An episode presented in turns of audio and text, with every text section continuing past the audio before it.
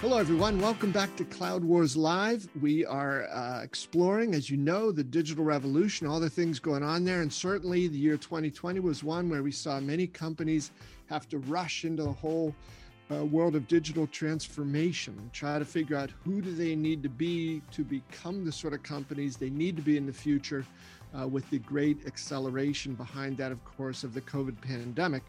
And we've seen some companies do a brilliant job of it, some not so good. And we are delighted to have today one of our monthly guests, Bonnie Tinder, who is the CEO of Raven Intel. Bonnie's got vast experience and insight into what's going on with a lot of these projects, and she's going to share some of that with us today. Bonnie, welcome back. It's always great to see you. And likewise, also great to be here with you and with your listeners. Bonnie, thanks. So, uh, I, I, hope I didn't spill any of, uh, of the beans there on what you've got going on, but talk a little bit please about you know the perspective that raven intel has on these sorts of projects and what you've got for us today that allows uh, that's going to offer some very interesting insights into how these big projects are going. Absolutely. So the company founded which is raven intel um, is uh, we measure the voice of the customer. That is what we look at very closely and we look at the voice of the customer as it relates to enterprise software implementation success. And the way that we get our insights are through um, peer reviews. So, just like you would write a Yelp review um, about a local restaurant, um, our visitors have the opportunity to review uh, a large digital implementation or digital transformation project that they just went through. And so we collect feedback from a variety of types of customers, industries, the type of software, um, as well as the scope of project that they worked on.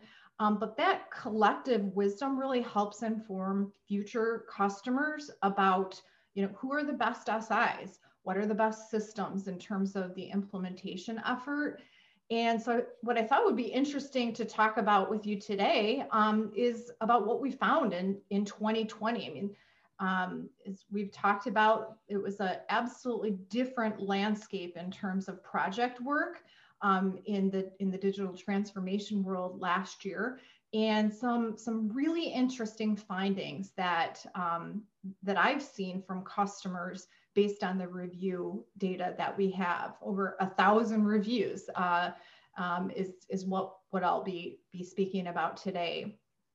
And you know, it's funny, um, since you have been a guest here with us on Cloud Wars Live for the last several months, I've uh, and, and, you describe Raven as what it does, a little bit like Yelp. I I tend to notice a little more Yelp reviews when I happen to see them. I don't go on the Yelp site and look through them, but I saw one the other day. It's about a restaurant that I happen to like quite a bit. And some, you know, the comment was like, uh, this place, this place is rotten. And uh, I was, I was, uh, I was sort of hurt by that. So it, it's interesting how, you know, I don't own that restaurant. I haven't been there in a while, you know, clearly, but, um, but those things, you know, we take it to heart. So people reveal in these reviews something that you can't always tell from just sort of sterile data or numbers about it. So I think it's very intriguing the way that you're going to be able to have these firsthand uh, impressions, these firsthand accounts, and these firsthand opinions about how some of these incredibly important projects have come along here. So um, I'm going to turn it over to you and be quiet, and you can share some of those very, very interesting findings you've come up with. Absolutely, and and Bob, just just sort of expanding upon um, you know your Yelp experience, we certainly see projects um, that are not rated well, just like you know that that one restaurant that you saw rated. Um, you know, with that said, one project does not represent or one customer's opinion doesn't represent the overall body of work of, let's say, an SI um, or the systems implementer consulting firm or that software vendor. That's, you know, sort of a, a point in time experience. And it is really when we can take a step back and get a bird's eye view looking collectively at, at a, a good quantity of data that, that we're really able to spot trends and understand, okay, so what's the overall satisfaction rate with some of these things? And um, so, you know, what, what I'm going to talk about today is, is a little bit of those, again, the bird's eye view, thus the name Raven Intel, um, is, is to provide the, those sort of insights. Um, and it's, and there's good, there's, there's amazing projects that we had there, and there's certainly the fair ones and, and the ones that have some trouble spots. So I'll talk about some of those things. You know, I think the biggest trend that we saw last year was it, the difference in the type of project work that was going on. We saw a higher volume of phase two projects or optimization. And by that, um, what we consider phase two is, is a, a, customer or company might have an existing piece of software in place and um, they have added additional modules to that or additional functionality. They've expanded the scope of work that that particular software was done, or they had this software in place and um, you know they've really wanted to optimize it. They might have implemented it you know last year, but it, it really wasn't functioning to the level or being used to the level that was optimal. So those type of projects last year increased by 25%. We saw somewhat fewer of the phase zero or one type of projects. And those were the full, you know, from zero to 60 installs, right? The full suite implementations. Those are the ones that, you know, millions of dollars, years in, in the in the works. Um, and we saw we saw some fewer of those, about th those were down 10%. Um, the hot industries for digital uh, projects or uh, acceleration would be healthcare, as you might imagine, uh, manufacturing, and, and both of those were up about 15% from previous years in terms of the quantity of projects that we saw come through, and government, um, th that was up about 4%. Um, the, the one thing uh, across the board, regardless of industry, is that in 48% of the project reviews that we had last year, the scope of the, the project changed while in flight. Mm. So they either called it down um, because they had a different initiative that they were doing, um, or they had to lay off staff so they didn't have the availability of resources, or in some cases, they actually had to add on uh, additional um, aspects of, of the project. Um, so 48% of the time, that project was different than what they thought going in last year, and that's higher than in in previous years. Bonnie, could you just uh, on that last point that 48% is higher? Is it is it wildly higher, or you know uh, how what what's a typical year um, uh, adaptation uh, of this scale and scope of a project? It, it's a great question. Um, you know, in previous years, that number is more like in the 30% range. About you know 30 to 35% of the time the customer says, we changed the scope of the project and, um, you know, it wasn't like something was missed and, you know, um, and they didn't catch this and I had lots of change orders. This year though, that was up about 15%. Um, where the customer said, look, or I'm sorry, even more than that. So 48%, so like, you know, 18% almost.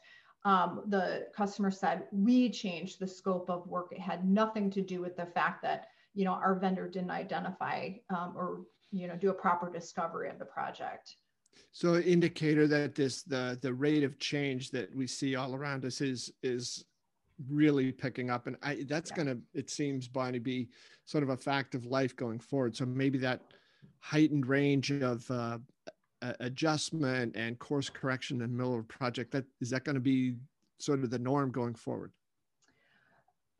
You know, a, a, huge trend that we saw is this idea that customers, um, what was most important about the the project or the strength of like the uh, the SI or the vendor that was helping them is this idea of flexibility, adaptability, agility, and so that was called out by customers and projects that were successful.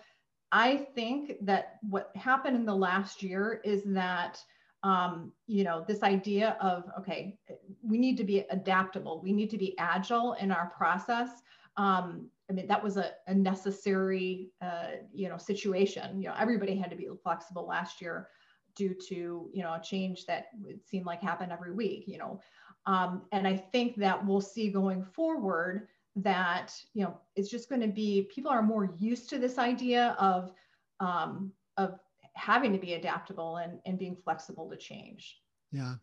So Bonnie, what uh, I, I I'm sorry if I'm jumping ahead on you here, but as you described this, especially in such a you know tumultuous year as 2020, what were your what were your findings on the overall happiness or satisfaction of the yeah. outcomes? Here's the thing that surprised me is that customers are actually happier with the outcomes of these projects than in previous years. So, um, you know, we asked three you know, types of questions about customer satisfaction. How satisfied you were, you with your software vendor? How satisfied were you with your SI or the, the consulting firm that helped you? Um, and then also, how satisfied were you with this particular project? Mm-hmm. So that's the culmination of all of those things working together. And overall, we saw a full point higher increase in satisfaction in all three areas. So in the in previous years, that that number was approximately an average of seven out of 10, you know, some degree of in the sevens out of 10 for each one of those different things. Last year, we actually saw that raised to eight. And you know, I think probably customers were a little bit more forgiving in general due to all the changes in terms of their satisfaction. But i think you know the other thing is is the expectations and the sort of the scope of projects were probably locked down a little bit better due to you know constraints with time and budget. And maybe as a result of that you know customers were able to have a more defined sort of um, you know scope of work and and happier as a result of the outcomes. Hmm. That's uh, that's wild. Would you ever have expected that? I wouldn't. I wouldn't. Uh, I'll tell you the other thing that I, I didn't necessarily expect, um, and that is is the on time and on budget delivery rates were up as well. Um, and so we saw an increase of 10% um, in on time delivery and about an 8% increase in on budget delivery. Now, our delivery range is still, you know, about 60% of the time um, a project is delivered on time and on budget, and about 40% were late. So, I mean, we're still not hitting out of the park here. But on the other hand, that's definitely an improvement from 2019 and, and 18, where that hovered around the 50% range. So, you know, I, I think my, part of that might have been due to the fact that the the projects were somewhat smaller in nature. They were optimization projects or or phase two type of things. Um, but you know, also those contributing factors, the fact that things are you know more predictable in terms of on time on budget, I think could be correlated to to satisfaction rates as well. Wow. Uh, uh, remarkable. You know, great, great insights, Bonnie, on this. Um, there, there are probably some heroes in here as well, right? And I know Raven Intel looks at uh, both the rating for the partner, the integrator that went along, as well as the software vendor. So, yeah. Uh, who uh, who came out of this sparkling? Yeah. So you know, I think there were bright spots in each one of the software uh, ecosystems that we look at. So we look at ServiceNow, SAP, Oracle, uh, Ultimate Software, Unit 4, um, and, uh, and, and Workday. And so in every single one of those software areas, we had projects that met and exceeded the, um, the expectations of customers. And, um, you know, I, I think that where there were success themes um, or, or, those bright spots really had to do with um, you know some some of the the SIs and the, the, vendors who really went above and beyond expectations for for customers and you know the comments that I heard from you know on these reviews was you know our vendor SI was flexible with our changing needs they had a strong understanding mm-hmm. of the broader business challenges that we were faced with. Um, our vendor was willing to adapt to our changes. And I think that, you know, when I see those type of comments on reviews, that really reflects well on the software um, and, and, SI relationship that was built. And I think, you know, we talked about on our, our last podcast, but the heroes through the tumultuous 2020 um, year, I think, are the ones that really are going to reap the rewards this year with, you know, more projects and additional work from customers who really were, um, you know, were satisfied in, uh, you know, despite the all the pandemic pandemic challenges that happened.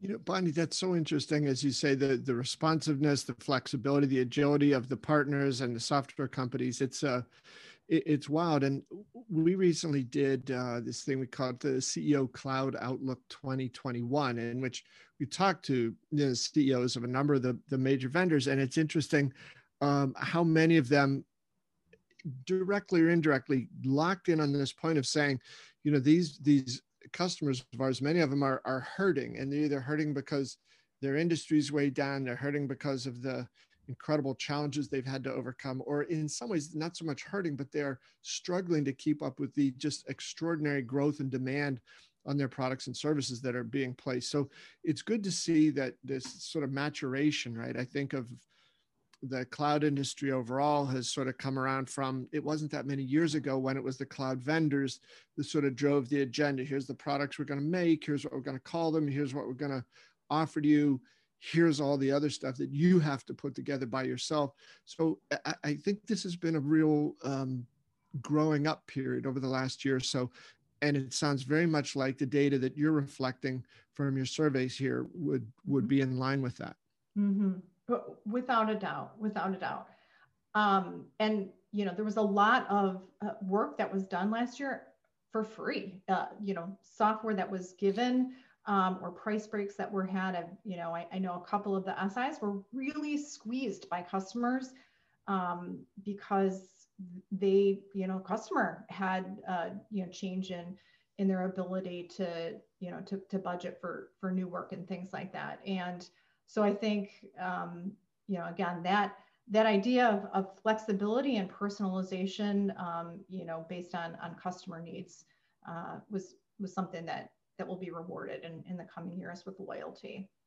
And Bonnie, did the data reveal to you anything about, you know, if you want to call them either mistakes or yeah. uh, challenges that people have to learn to overcome more effectively? Yeah. So I, I think there are, you know, uh, a couple that continue to come up. And I would say these are not drastically different than what we have heard in years past, but the sticky wickets that I continue to hear as problems. Number one are external integrations. And this idea of connecting multiple systems together um, is, is if customers are not really thinking through that or truly understanding the effort involved there, um, that, that is a huge sticky wicket when you're trying to get multiple systems to talk to each other. It's great to say, oh, you know, we have an integrated system, it's all in one. Um, but that that's rare, right? You rarely have a system that's it's just completely on its own. So um, this idea of integrations um, has always comes up as a challenge. I, I think um, the other thing is this idea of garbage in and garbage out, and um, you know having data that is that is bad and bringing that into a new system uh, is is a recipe for disaster. So when data is not cleaned up before customers bring it into a new system, guess what? Now that new system is going to be crappy too. Um, and so, you know, that's the second thing is this, you know, the, the idea that you bring over good data and, and processes that, um, you know, that will make your, your new system shine. Um, you know, there's a difference. I, the third thing is, is there's a difference between a system go live and actually living in the system. And so much of the time, you know, customers and, and vendors celebrate this idea of go live, a project go live, yay. And, you know, they have cakes and they take pictures and isn't that great?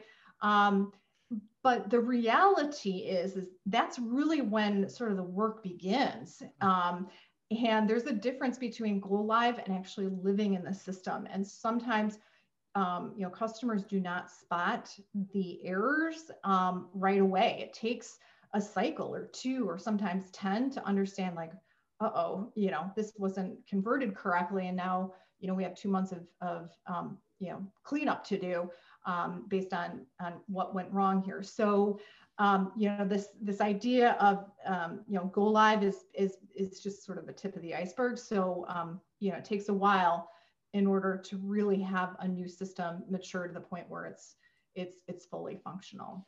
Well Bonnie, that's a that's a great point. It's like don't don't get uh, you know false goals or objectives in line. That going live is great but it's a step in a, a longer journey. Okay. That's right. Yeah. That's right.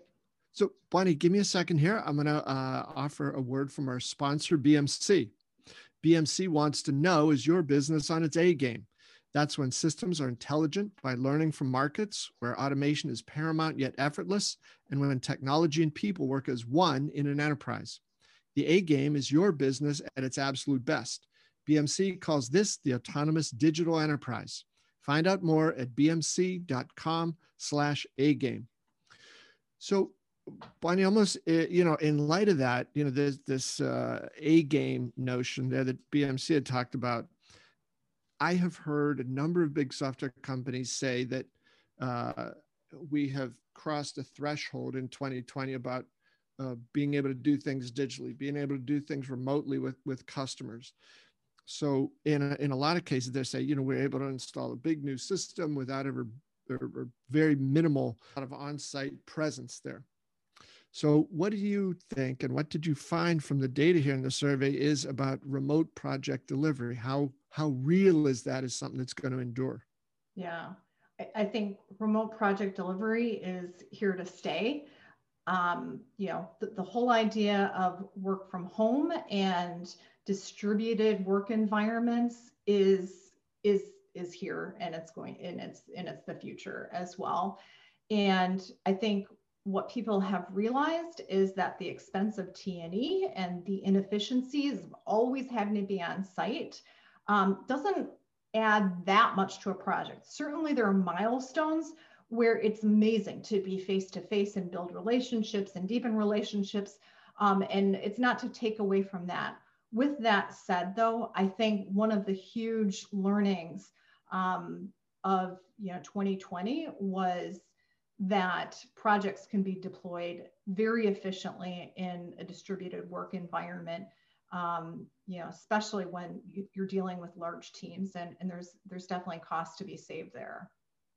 So bonnie i, I had a couple follow-up things for you if you don't mind. Sure. Um, one is uh, can you give us a, a sense of how often you might be able to share these sort of findings? Is this an annual opportunity or every six months yeah. So we, the reviews that we have about SIs and software vendors um, are available real time on our site and okay. ravenintel.com customers and and um, you know vendors can can go out and and look and we welcome having you read the reviews that are out there. In terms of the aggregate insights, um, those are available quarterly.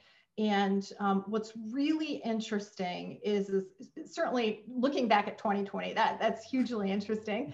Um, but even on a quarterly basis, there are certain project trends per quarter that all of a sudden are starting to come to, to light um, that I'm seeing. So, you know, projects in Q4 are typically not as happy as those in Q3.